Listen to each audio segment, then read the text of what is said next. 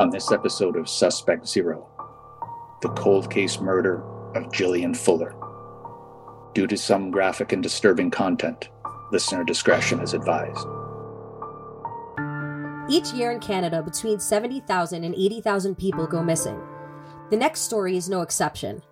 In the early morning of March 4th, 1993, an individual delivering newspapers contacted emergency services to report an active apartment fire located at 8700 Granville Street in Vancouver. The Vancouver Fire Department was subsequently dispatched to the scene, where they discovered the remains of 28 year old tenant Jillian Blatchford Fuller. Jillian Fuller was only 28 years old when she died. She was last seen leaving the Fraser Arms Hotel at half past midnight and headed downstairs to the Rock Cellar pub between 1:30 and 1:40 a.m., just hours before her death. A waitress had seen Jillian leave with a man and described Jillian as wearing a pink sweater with a red trim and carrying a pink colored book. The waitress told investigators that Jillian had made contact with the man that evening and that the two agreed to meet up later at her apartment. This individual has not since been identified, but is considered an important person of interest. Jillian was a victim of a violent assault. Her death was found to be a homicide, and her apartment was clearly set ablaze in an attempt to conceal the crime. As there have been many theories surrounding her death, it has been stated that Jillian's social circle was made up of shady and questionable characters, and some even question Jillian's poor decision making. No matter what the explanation, Jillian didn't deserve to die, and answers are sought in this untimely death. Joining us today is Jared Rossman, a student at Western University who has his own theories of what transpired. We always welcome a fresh set of eyes and any new information that can shed light on these unfortunate unsolved cases. Welcome to Suspect Zero, where we not only discuss unsolved cold cases, but serial killers whose crimes are lesser known or virtually unknown. I'm Dawn Washburn, and joining me is my co host, Dr. Michael Arntfield, and special guest, Jared Rossman. Hi, guys. Hello. Hey, Dawn. Thank you guys very much for having me on here. Oh, no problem at all. Yeah. So Jared is, uh, for our listeners, Dawn, uh, a s- former student. Uh, he took one of my forensics classes and now is a member of my Cold Case Society, the Unsolved Crimes think tank that I run at uh, at Western. And what we've done this year is, um, rather than my assign a a case a complex case to a number of students. So you remember uh, a, a, few episodes ago, Dawn, we had uh, a bunch of my students on who worked on the Springfield 3 case. Yes. So rather than my assign a case this year, uh, I've delegated members to go and find a case that interests them and to dig into it um, you know for, for their own reasons rather than be uh, assigned a case go find a case because i mean as we know there are hundreds of thousands of them. Uh, and we'd like to focus uh, both at the cold case society and on this podcast on the lesser known ones the ones that don't get a lot of media traction and aren't household names. And uh, when jared brought me the jillian fuller case um, that's immediately what i thought. I mean this has all the hallmarks of a solvable case. You've got a good eyewitness. Uh, you've got um, a pretty tight timeline. You have, uh, you know, a fire that's responded to promptly, and as such, some evidence was able to be saved to the extent that we know that it's not the fire that killed her. Um, you've got this mysterious book that she's carrying that obviously was either destroyed in the fire or taken by the by the offender. So there's a lot we have to work with here. And uh, I basically told Jared, um, you know, take this for the next few months and and see what we can come up with. And he's going to present that to us today. I have not heard uh, or vetted what he's what he's going to what he's going to offer us. So no pressure here, Jared. But uh, first of all, what was it about this case that I mean, I have my own investigative reasons why I think cases are compelling. What was it about this case that jumped out to you that you wanted to work on? So, um, thank you for the introduction, first of all. But uh, when you asked me to look into a case, uh, I looked at a number of cold cases. I looked at a number of cases that had a lot of information. Um, but this case in particular, what really stood out to me. The reason why is because of firstly the lack of information that's online and available about this case. I was generally interested in it because, again, the lack of information. If you look at newspaper articles and uh, media outlets that were being reported uh, at the time, there are very few uh, indications of her throughout the media. And recently, eh, her case went cold. So that was one of the big factors, just the lack of information. I want to dive more into that. The second thing that really stood out to me was some of the abnormalities of the case. that We are going to talk about, I'm sure, that there was a letter that was sent to the police department uh, eight months after her death. And we can talk about that. And that was very, a very um, peculiar thing for someone to do. Uh, I also found that the sketch of the possible suspect was also very um, weird, I guess, would to say, because of I don't know, it just it, it caught my eye because a lot of the time when you have cold cases, from my perspective, you don't get a composite sketch of the suspect, or you don't uh, have a lot of information. But like Michael was saying earlier, there's a lot of little pieces of information that happen throughout this night to happen prior to and after that can kind of be strung together to make a um, or to have some possible suggestions against uh, who the suspect is. So that's really what kind of stood out to me. Um, at first, I kind of didn't know if this was the exact case that I wanted to do, but after looking more into it and about uh, Fuller's history and who her parents were and the area that she lived in and things that happened that night and the police and the detectives that were on the scene, it really started to put together that maybe that this case can be solved with new perspectives and a fresh set of eyes. I love this. I, I don't really know a lot about this case at all. So when um when Michael told me that we were going to be doing it, I looked it up. I was like, okay, not a lot of information, but this is going to be great for you to come in and shed light on what you're because you clearly have researched a lot of things about it, which is great. That's what you're supposed to do. Um, and it's nice to hear th- cases that we don't hear all the time. And this is why we do it, right? So you just explicate what you need to say about it because I think you're going to be teaching us a thing or two. I'd love to hear what you've said also about where, what your research about where she came from. And I think you should start there. For sure. Okay, let's start there. So, like you mentioned, you gave a great synopsis of the case itself. Um, Jillian Fuller, she was found uh, dead in her apartment building as the firefighters came. Uh, that's basically what where we'll start from. So before even diving into the night itself, I wanted to do a little bit of background information on her and kind of find out who she was before and what actually caused the events that happened. So, so this is from sort of interrupt, but that classic victimology. You know, any cold case, any any sort of new case, first forty eight case, you have to do that. So I mean that's that's you've been taught well if uh, you're into I've been taught well. you go. Yeah, amazing. Um, so let's just break it down a little quickly. So the first thing that when after doing uh, some initial research was I discovered that Fuller was a very successful young woman. Um, initial reports uh, surrounding the night of, there were some witness reports and some of her friends that actually would say the opposite, which we will get into. But from a basis, it was stated that Fuller was a very successful woman. She was fluent in both English and French. There were reports from her teachers that she was proficient in piano. And one of the really cool things I found was that she was a competitive athlete, a speed skater for Canada she actually placed in one of the major championships. She placed 23rd, which is very successful, being the 23rd best speed skater in all of Canada.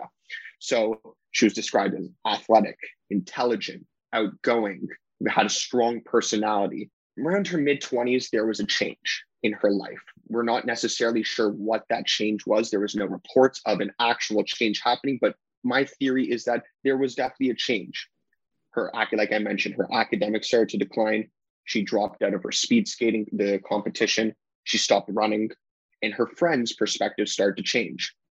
You know, re- initial reports of her, like I said, were intelligent, charismatic. Now, reports of her friends after the death and just prior to before the death were that she was alone and that she was anxiety ridden and that she had a huge alcohol dependency. So you're saying that there was a, a, change in her life. So we don't have any history of any mental health illness as of now. We don't know that yet, correct? Correct. Okay. So just throwing this out, it sounds like one of those classic cases of parent pressure overload or like what the expectations are to be what you're supposed to be. And, and then at some point, maybe it just doesn't work out for you or you just want to feel or sense that freedom because the anxiety also comes along with the fact that you have so much to do and so someone to be I don't know for sure because I don't know her mental health records, but it just sounds like somebody who was overloaded and then suddenly things change for her in the sense of, you know what, I don't want to do any of this. I want to be kind of a bad girl in a way, you know. So 100%. Which 100%.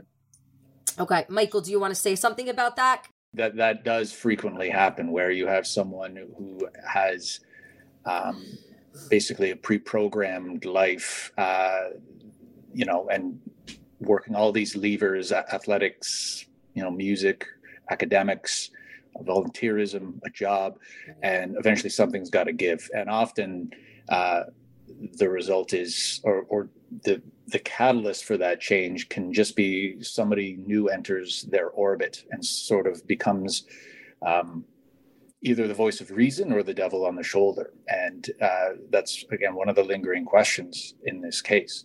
Um, but Jared, you mentioned a couple good things. Uh, this wouldn't necessarily be what we classify as a as a known vice area, which would be something more illicit that doesn't have legitimate businesses operating, like a lover's right. lane or or, a, or like an open air drug market. Uh, but you're right. This um, in terms of routine activities theory of crime, this is a, an environment where certain types of people can be located by motivated offenders at any given time, and and that's and that's huge. Um, so maybe we can. Uh, I'd like to get into the the theories, and and we can come back to the sketch because it is a. I mean, it looks like it's from the '70s, the sketch, and we can put it on our on our social channels, and uh, you know, listeners can, can check it out. But you don't see a lot of sketch work in in cold cases much anymore. The distinction being the uh, the Delphi, Indiana St. Valentine's Day murders, uh, where there's been a number of sketches. But this one is, I, I agree, is, is a little bit different. And I want to make sure we have enough time to get to the letter as well. So if we could maybe delve into uh, some of your theories. For sure. Let's get right into it. So, my theory, I guess, when I was looking at this case, is that there is a possible, or there was at least a possible serial killer on the loose during uh, the 1990s, the early and late 1990s in Vancouver. Someone specifically who was targeting vulnerable young women involved in the sex trade. Um, it wasn't mentioned in reports that Fuller was involved in the sex trade, but again, like you just mentioned, uh, in that general area, there was activity like that. So it, it's possible that she was involved in that.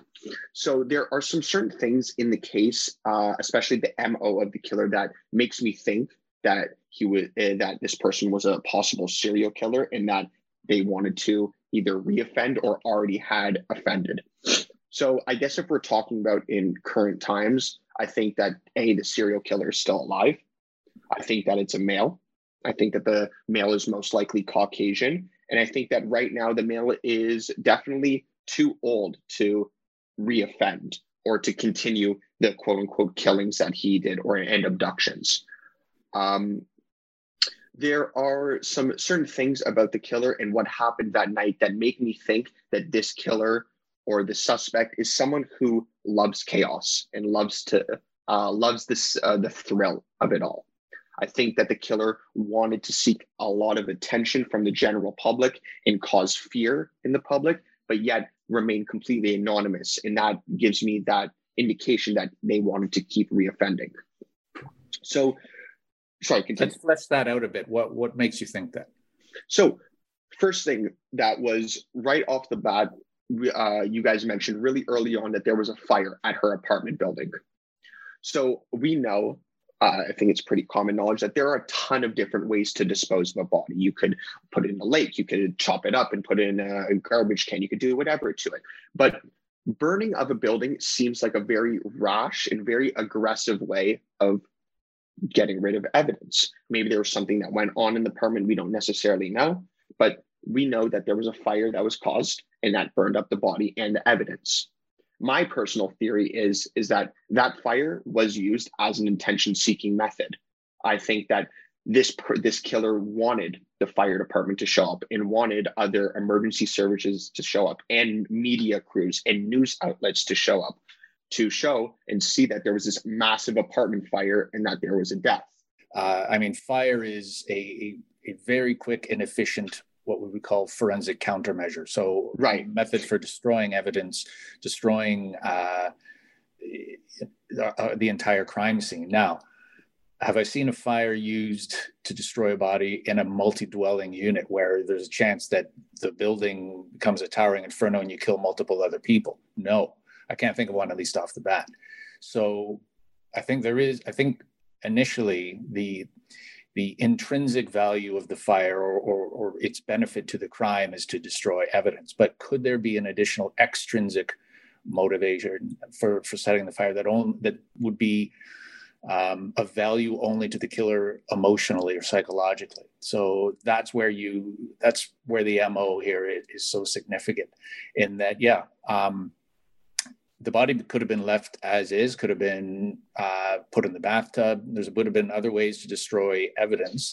If she lived alone, which, as I understand, she did, it could be days, weeks, or months before the body was discovered, and the, the, the evidence wouldn't be very useful by the standards of the day anyway. So it does seem like overkill.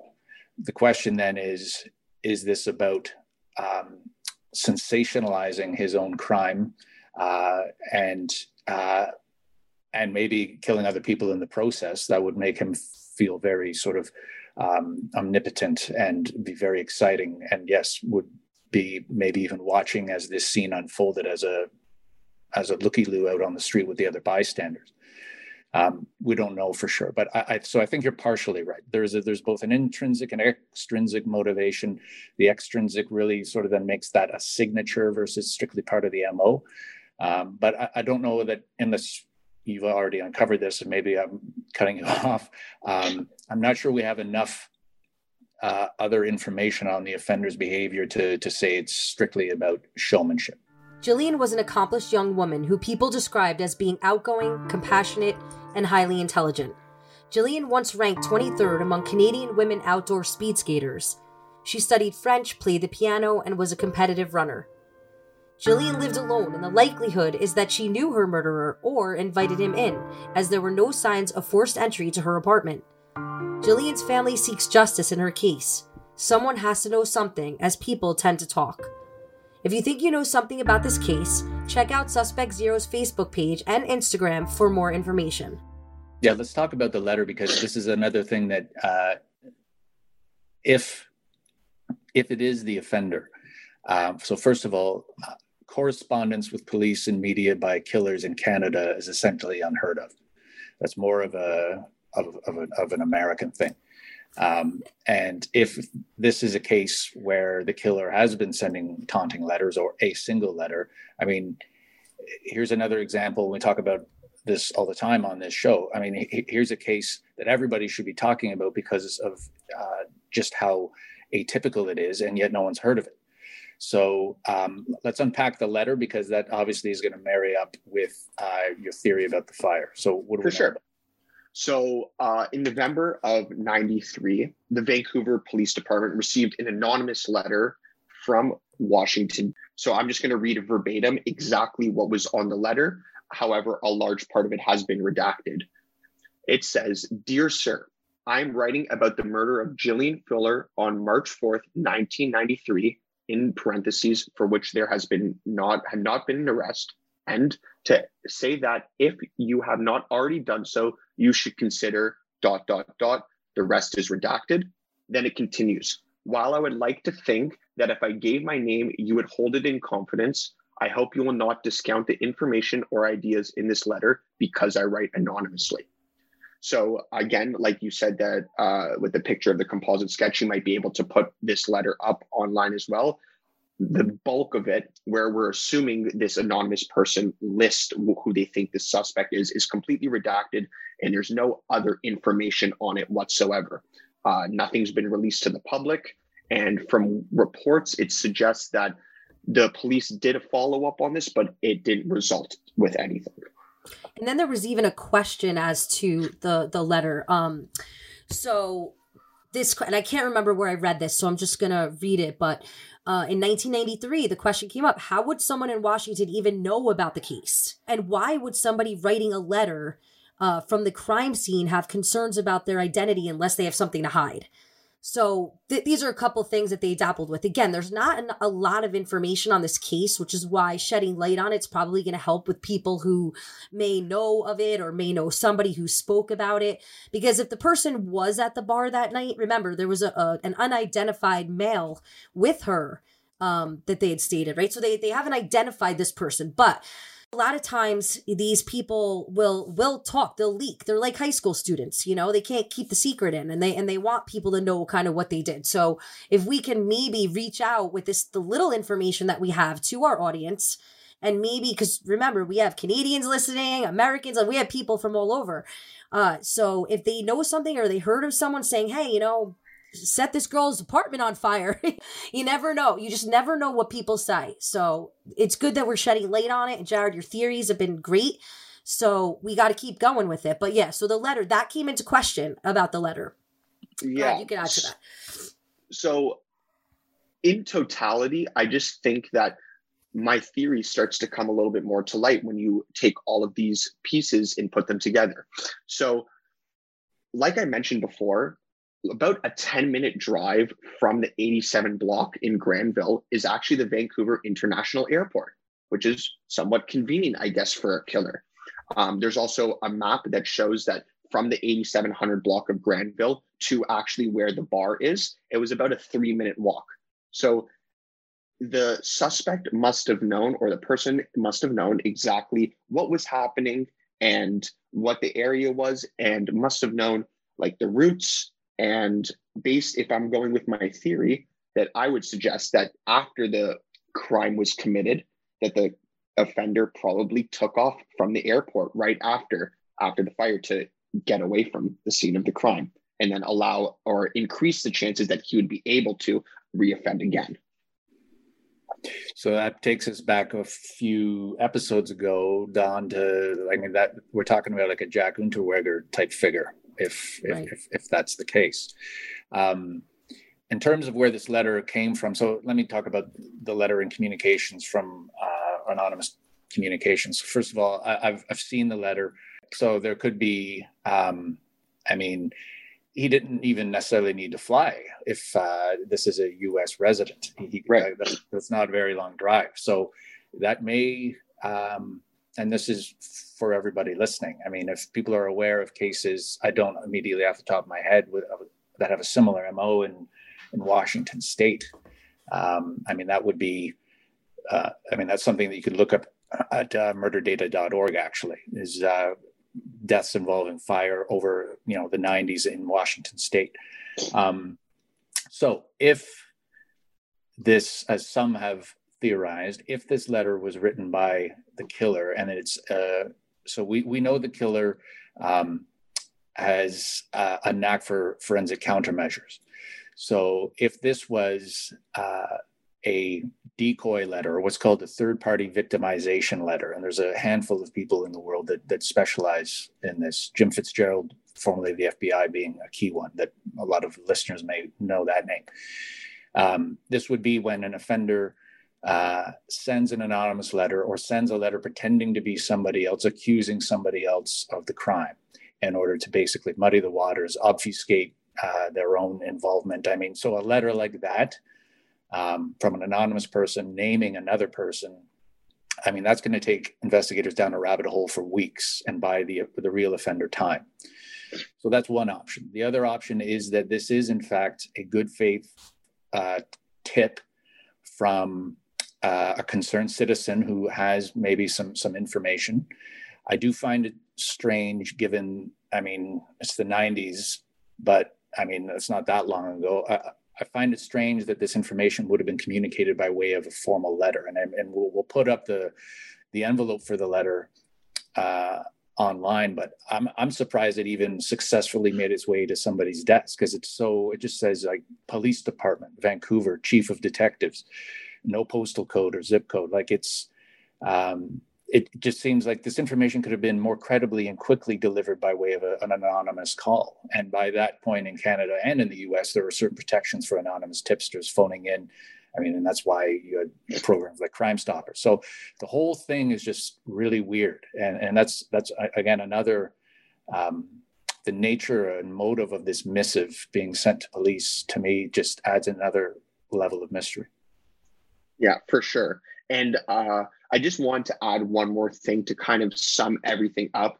There was one other piece of research that I was doing on actually one of the detectives on the case, which kind of caught my interest and uh, somewhat uh, advanced my theory a little forward. Um, Constable Anne Drennan of the Vancouver Police. She's best known for repeatedly telling the public in the late 1990s in Vancouver that there was no evidence of a serial killer targeting sex workers. In June 2001, she was reassigned from uh, missing people's investigations because of the way that she was handling certain cases. I also want to mention that there are also reports in the late 1990s of actual officers being involved in the sex trade and partaking in sex trade in Vancouver during that time. Jared, you raised some good points. And I also like how we're unfolding how we also teach our students because I could hear Michael's exchange with you and, you know, correcting some of the things you're saying. And then you jump on the track. And like, it just, I love hearing things unfold because I think our audience is so used to hearing, like, even when you're watching Dateline or watching these shows, you know, the story's already kind of like done. You know what I mean? How'd you get to that point? What did you research? Where did you go? Because it's very difficult to do this. It really is. And the fact that you did this today we really appreciate it. You know it's it's nerve-wracking sometimes but you got it done. You got it done and you have a passion for it and it's just it, it comes out in how you're and how you're saying it you know? So it, it's been great to have you on today um, and I'm glad we're shedding light on a case no one's heard of because this is why we do the podcast. People need to hear of the cases. There's so many. Let's find justice for these people that was great. And yeah, uh, thank you guys very much. So go find your next case now. We will put everything on the Facebook page so people could find what they need to find. We'll put the letter up, everything. Um, so hopefully our listeners will uh, will get a bug and start start looking into it. Exactly. All right. Just like me. Just like you. Exactly. Yeah. All right, guys. Thanks, see you next time on Suspect Zero. On the next episode of Suspect Zero the case of healthcare killer Vicki Dawn Jackson.